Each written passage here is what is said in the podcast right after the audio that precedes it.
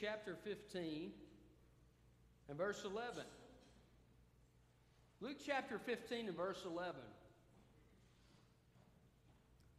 Probably over a year ago, I guess it is now, uh, Robert came to faith in Jesus Christ. I, and I'm not picking on him. I told him I was going to use him as an illustration. He gave me permission. So, uh, but, uh, I, you know, I remember Robert coming to me and saying, do you think God would save somebody like me? And um, and I said, well, I know he would, but let's talk about it. So we got together and and uh, talked about it, and he ended up giving his heart to Christ. And you know, one of the things that is so amazing to me is to see how God, first of all, loves us, but secondly, how he takes us where we are and he changes us. And uh, one of the great encouragements to me about Robert is the joy that he has in the Lord. And, uh, and I know some of you have seen that. You know, God delights to save sinners. He saved me. He saved you. Aren't you glad he delights to save sinners? I, I tell you what, um, the joy that we can find walking closely with him uh, in a relationship that comes through Jesus Christ is, is really like nothing else in this life. Uh, but we are not the only ones who take joy in that. God takes joy in it. And one of the things that I love about the story of the prodigal son is the joy that God has in receiving a sinner. And so if you're here today and you don't know Jesus Christ, I want you to know that, that God, first of all, loves you. Secondly, he wants to extend his grace and forgiveness to you. Uh, it doesn't matter what your past is. The blood of Jesus Christ cleanses us from all sin.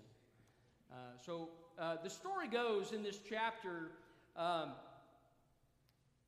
the father has two sons, and, and he actually has an inheritance for both sons. And the younger son says, uh, Father, give me my inheritance so that I can go and uh, enjoy it. And the father divides up, literally, the scripture says, his life. All he has worked for, all he has struggled for in his life. And uh, the younger son goes out and he takes that money and he spends it on every kind of sinful pursuit that he could possibly find. And he blows all of his father's inheritance, and he finally comes to the place where he has no money left.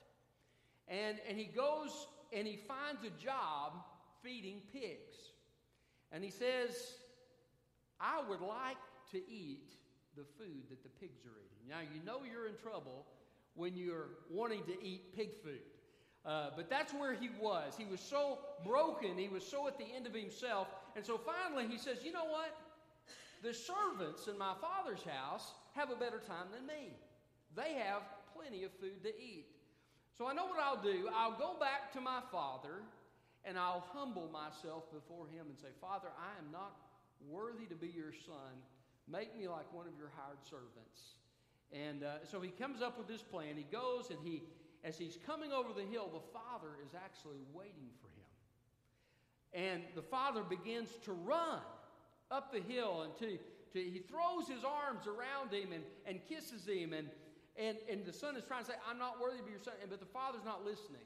He says, he says, I want you to go get my best robe, get the ring uh, from, from my finger and put it on his hand, and get him shoes to wear. And he says, kill the fatted calf, because we're going to rejoice that my son was lost and has been found again. And as he talks about killing the fatted calf, he uses a word that was used in Jewish sacrifice. It, it, it was a word to mean to offer as a sacrifice, and it's a beautiful picture. Even as they kill this fatted calf to celebrate, it's a picture of the sacrifice of our Lord and Savior Jesus Christ, because without him, none of us could find God's forgiveness. The Bible says that Jesus was God's son, came to this earth, was born of a virgin, lived a perfect life, died a, a death as our substitute on the cross, took the full penalty of payment for our sin, rose again, and the Bible says that through repentance and faith in him, choosing to turn from our sin in our own way, to put our trust in him, that we can have salvation, forgiveness, and redemption. Uh, this is what Christ has done for us, and what God delights to give to us. The title of my message is Repentance That Brings Joy. Each of us needs to repent. And whether you know Christ or whether you don't, you need to repent. Can I tell you, if you don't know Christ, you need that first repentance, that surrender of your heart to Christ so that you can find God's forgiveness. But if you know Him, you need a different kind of forgiveness. There's a forgiveness of sacrifice, which, which Jesus provides for us, but you also need the forgiveness of relationship, that relational forgiveness where uh, when a relationship is estranged, you confess that sin to God, God restores that fellowship. And so each of us has to take up our cross daily, even as believers, to follow Jesus Christ. Repentance is for everybody. So the repentance that brings joy. Look with me at Luke fifteen and verse eleven. Jesus is telling this story. He also said, a man had two sons.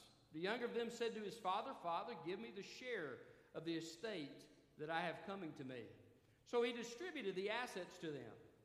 Not many days later, the younger son gathered together all he had and traveled to a distant country where he squandered his estate in foolish living.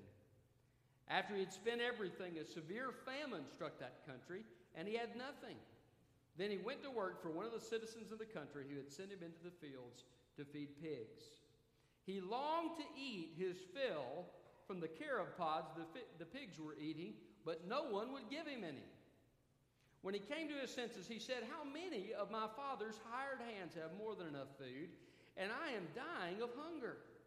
I'll get up, go to my father, and say to him, Father, I have sinned against heaven and in your sight. I'm no longer worthy to be called your son. Make me like one of your hired hands. So he got up and went to his father. But while the son was still a long way off, his father saw him and was filled with compassion. He ran, threw his arms around his neck, and kissed him. The son said to him, Father, I have sinned against heaven and in your sight. I'm no longer worthy to be called your son. But the father told his slaves, Quick, bring out the best robe and put it on him. Put a ring on his finger and sandals on his feet. Then bring the fatted calf and slaughter it, and let's celebrate with a feast. Because this son of mine was dead and is alive again. He was lost and is found.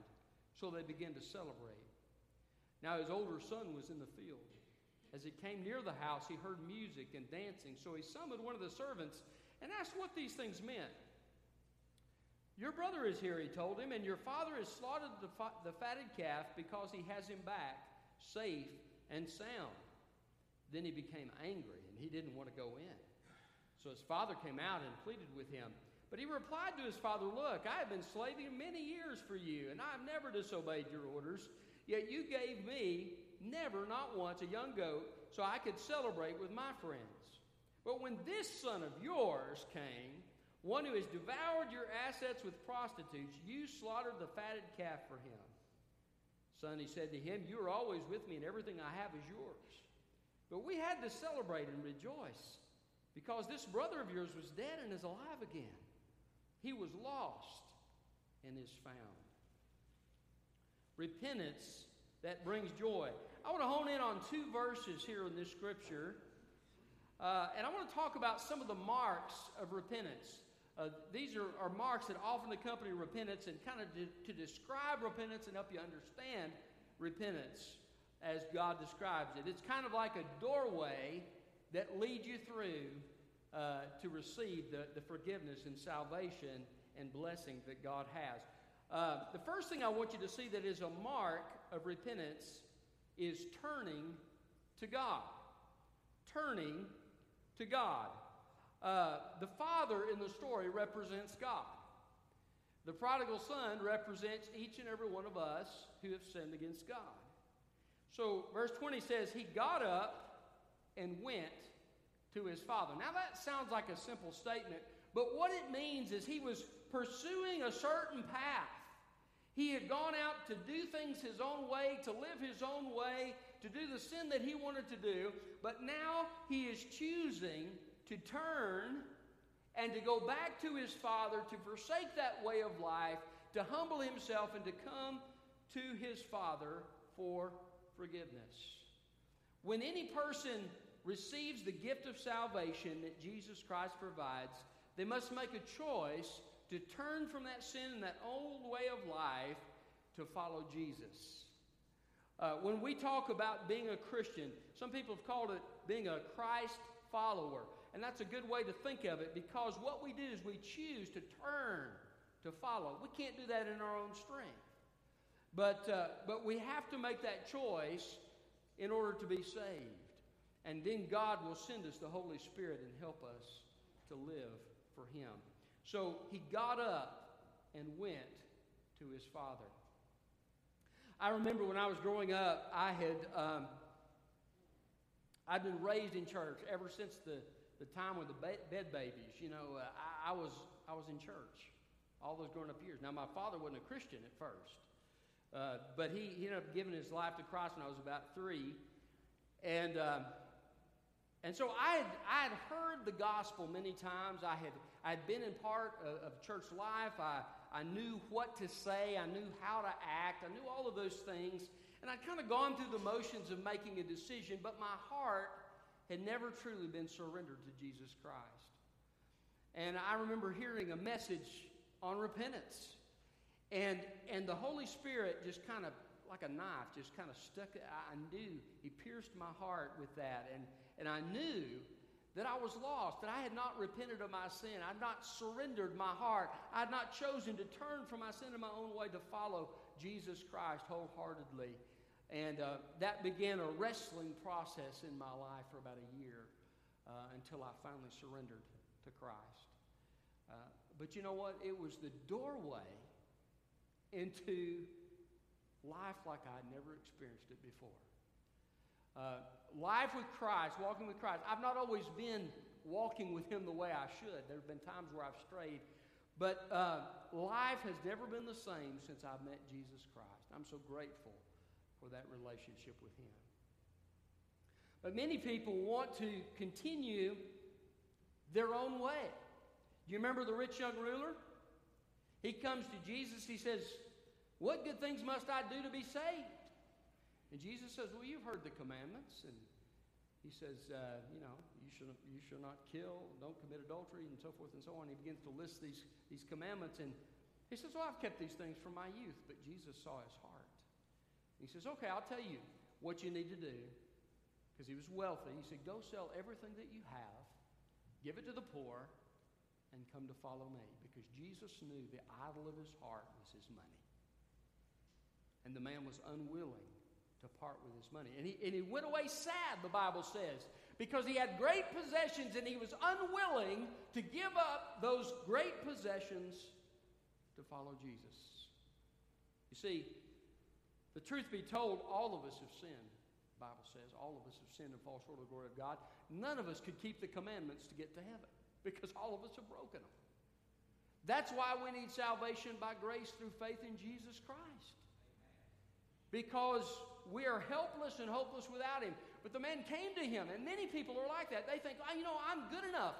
I don't need Jesus. I can earn my way to heaven. I can live good enough to get to heaven. And they're kind of like the older brother in the sense that they're proud about their accomplishments. They're proud about their good life.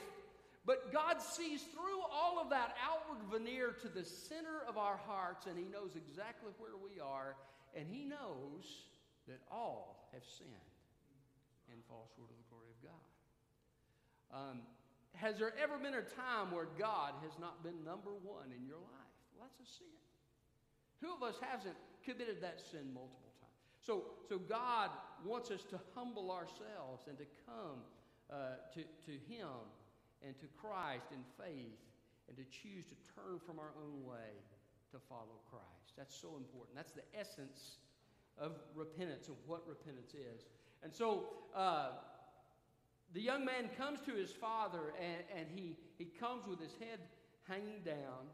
He comes ashamed of himself, but he comes to find forgiveness. If you're here today, I want you to know it's simple. Come to Jesus. He's the source of forgiveness. He's the source of life. Come to Him. So, uh, what are the marks of repentance? Well, first of all, turning to God. Secondly, admitting sin. Admitting sin. Look at verse twenty-one.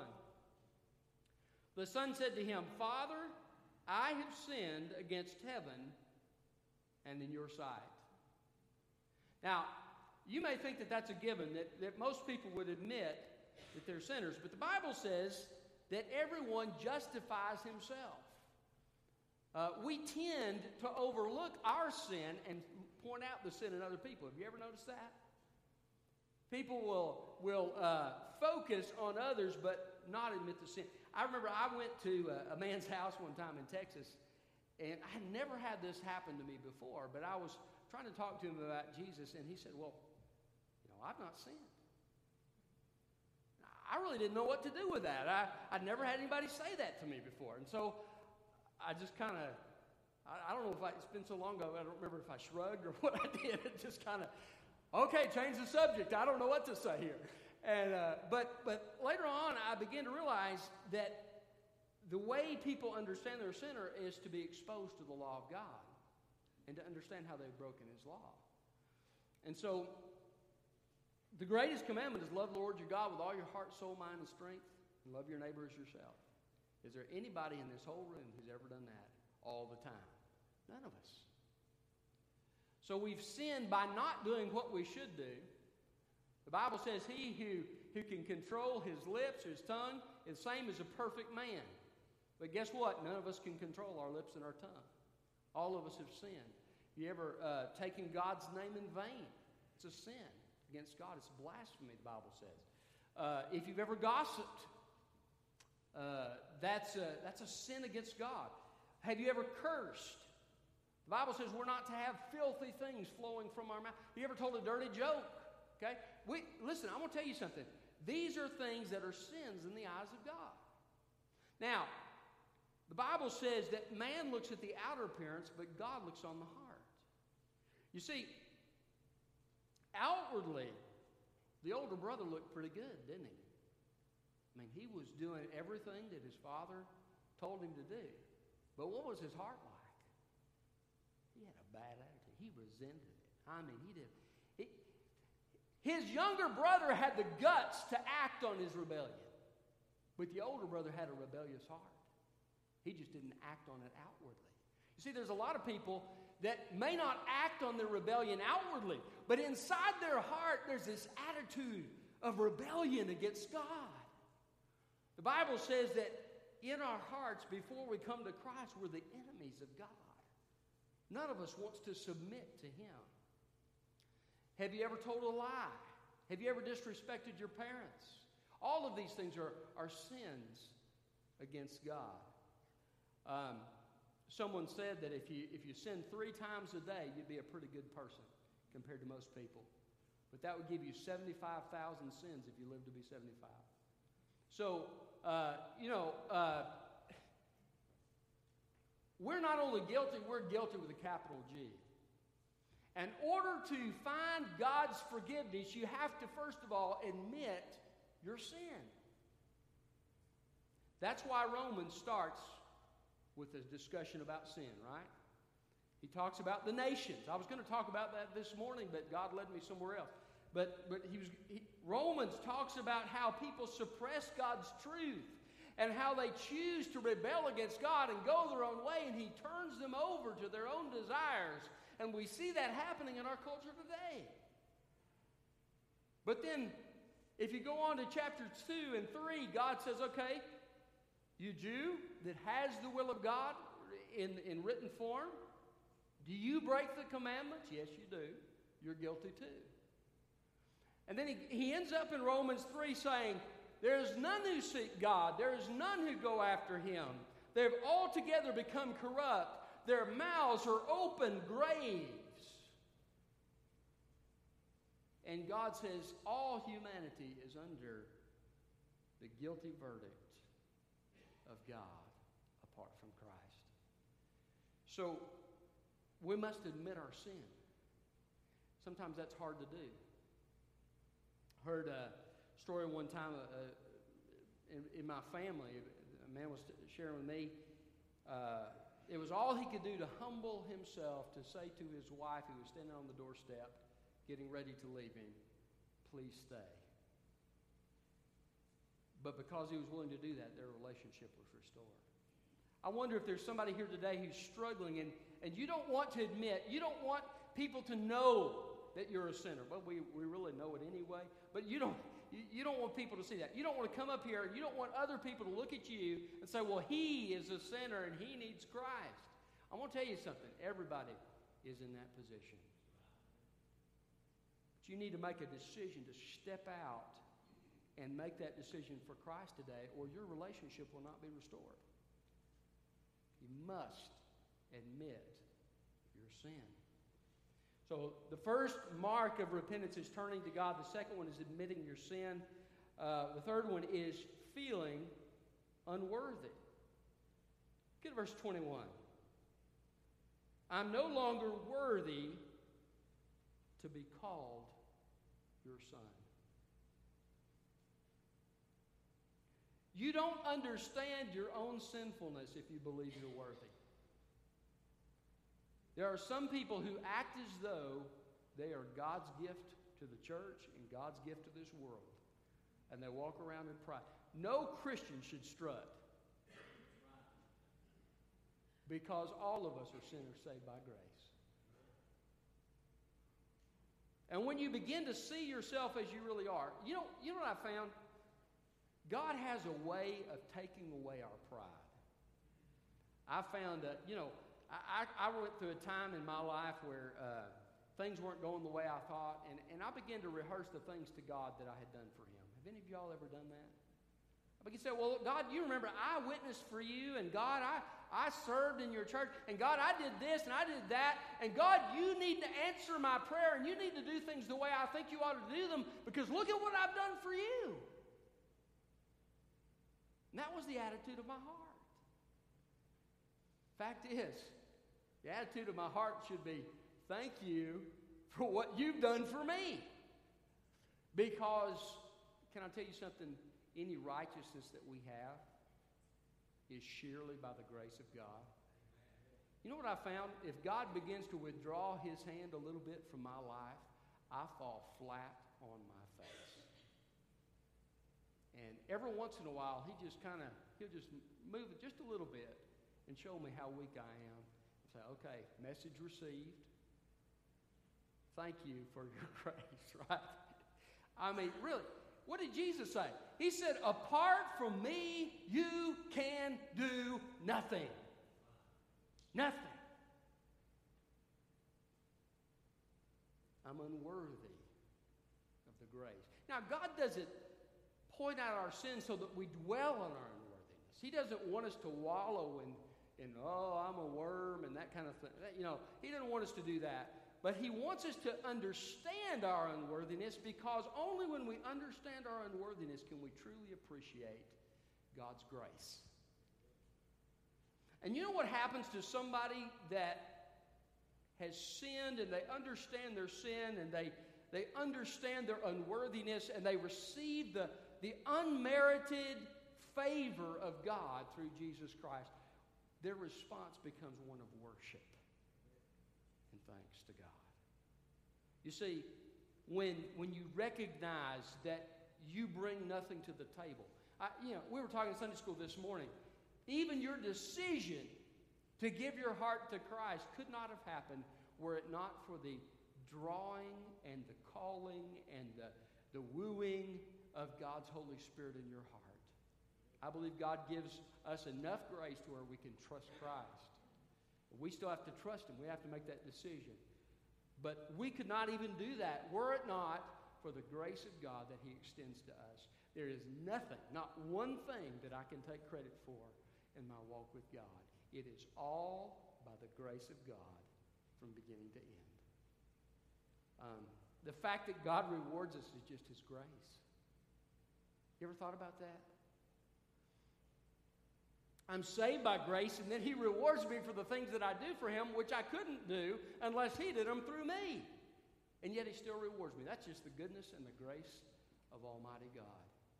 And when you truly understand your own sin, and when you truly understand the grace of God, the response of your heart is one of joy and gratitude and thankfulness for the amazing grace of God. I, I can't tell you how many times I've heard parents gripe about kids, okay? And I'll admit it, there have been times I've griped about something my kids have done, okay? So just in case you think I'm being self-righteous. Think about what this father must have experienced with his son going off into a far country. First of all, the grief at the separation from his son. Uh, any father that loves his son delights in that relationship. I remember uh, when, when my brother and I uh, went into the military, um, later, I, I didn't know this until a couple years later, but my parents were telling me they all pulled off the road and were crying. And I didn't know that, but they supported us. I mean, they were they were supporting us outwardly, but inside it just tore them apart that their kids were leaving. And so uh, the father's heart was was broken by by, and it's a natural part of life. It's something that should happen, but you, you feel that pain. But then all that he'd worked for had been spent and misused. Some of you who have a really good financial sense, you you've worked hard and you've planned well and you've you've put your money in the right place and you've done all these things and you you have a nest egg that you put up. How would you feel if you lived to see what you, those who inherited that money did with it? You know, I, I don't know. But but he must have been there must have been some frustration and, and some grief that, that came across his heart as as he knew he knew his son. He he had seen his son from the time he was young and he and he grew up and he knew what he would do with it. And, and he must have been brokenhearted over that. But you find no animosity whatsoever when the son comes back. You don't hear the father saying as the son comes over here, I knew you'd come back. I knew this is where you'd be. I want to tell you something. I told you so. I told you, you kept on this path. This is where you were going to head. You don't hear a word like that. You don't, you don't hear him say, well, you're going to have to apologize to me first. You know what you did to me? You don't hear any of that. All of that's forgotten. The father has completely erased any thought of wrongdoing, and his heart is so overwhelmed and overcome by his love for his son that he did something that in the ancient Near East they don't do. He ran. If you're an elderly person in the ancient Near East in that time, you did not run. You walked. You had decorum, you know. Some of you are in the military. You have military bearing, right? You, you walk with decorum. But the father forgot all that. All he could see was his son had come home, and he's overjoyed. My son! My son has come home. And he runs. And I imagine the tears are rolling down his cheeks as he throws his arms around him and he kisses him. Maybe he thought, I thought I might not ever see you again.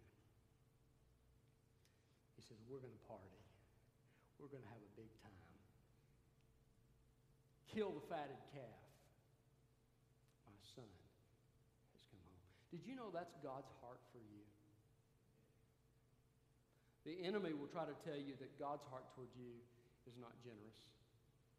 That God holds, holds the, the things that you've done against you. But, but because of what Christ has done, all the, the justice of God and the wrath of God has been satisfied. And God delights for you to come receive grace. Doesn't matter who you are, doesn't matter where, what you've done. But you must come with a repentant heart. What about you? Do you know Jesus? Do you have a relationship with him? Maybe you're, you know him, but you've, you've grown distant from him in your walk with him. And uh, maybe you've kind of cherished a sin in your life and kind of gone your own way, and, and, and you knew in your heart it's wrong, and the Holy Spirit's dealing with you, and you're convicted by that, but you've just kind of slowly drifted from God. And you need today to say, Lord, I choose today to turn from that and to follow you again. I'm laying that down. this fellowship with you. I'm going to invite you here in a moment uh, to come to this altar and tell God that. Or if you want me to pray with you, I'd be happy to.